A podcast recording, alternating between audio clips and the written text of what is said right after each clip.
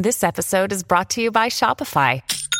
Forget the frustration of picking commerce platforms when you switch your business to Shopify, the global commerce platform that supercharges your selling wherever you sell. With Shopify, you'll harness the same intuitive features, trusted apps, and powerful analytics used by the world's leading brands. Sign up today for your $1 per month trial period at shopify.com slash tech, all lowercase. That's shopify.com slash tech.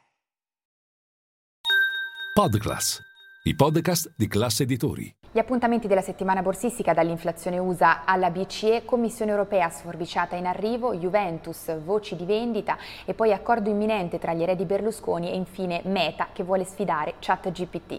Io sono Elisa Piazza e questo è il caffè ristretto di oggi, lunedì 11 settembre, con 5 cose da sapere prima dell'apertura dei mercati.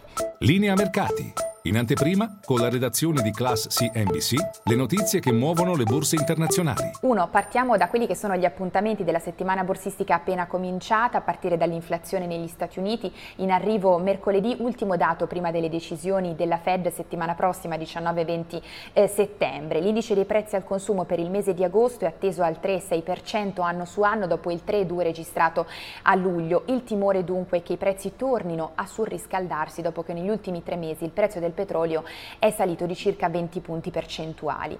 E poi giovedì sarà la volta invece della Banca Centrale Europea, non è ancora chiaro se alzerà o meno i tassi di 25 punti base, al momento il mercato prezza con il 60% delle probabilità una pausa a Francoforte.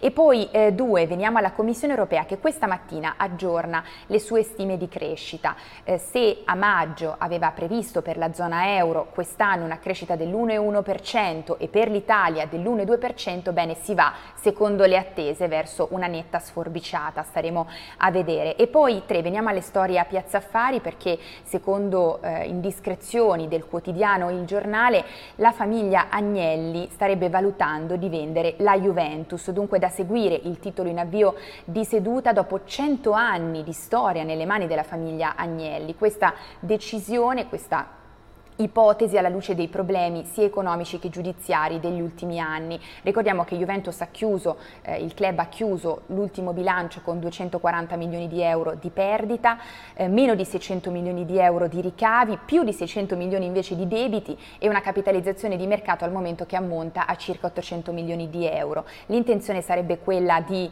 rimettere i corti in ordine, ripulire il bilancio e poi vendere, valutare il club per un miliardo e mezzo di euro. E poi quattro, veniamo eh, all'eredità eh, Berlusconi perché l'accordo sarebbe imminente tra gli eredi, eh, attesa tra oggi e domani l'accettazione senza beneficio di inventario dell'eredità, questo per ridurre i tempi, per velocizzare i tempi e anche per evitare l'eventuale impugnazione da parte di un erede eh, successivamente. Eh, le trattative si sono incentrate fondamentalmente su eh, come compensare i tre figli minori dopo che il 53% della holding Fininvest è stato lasciato invece ai eh, due maggiori, Pier Silvio e Marina. Dunque verremo a conoscenza verosimilmente anche di come sono stati divisi i beni restanti del patrimonio, dunque stiamo parlando di immobili, opere d'arte, barche, conti correnti e altri investimenti, un patrimonio che complessivamente dovrebbe ammontare a 4 miliardi di euro. E poi 5 concludiamo con Meta che intende sfidare ChatGPT, sarebbe infatti al lavoro secondo il Wall Street Journal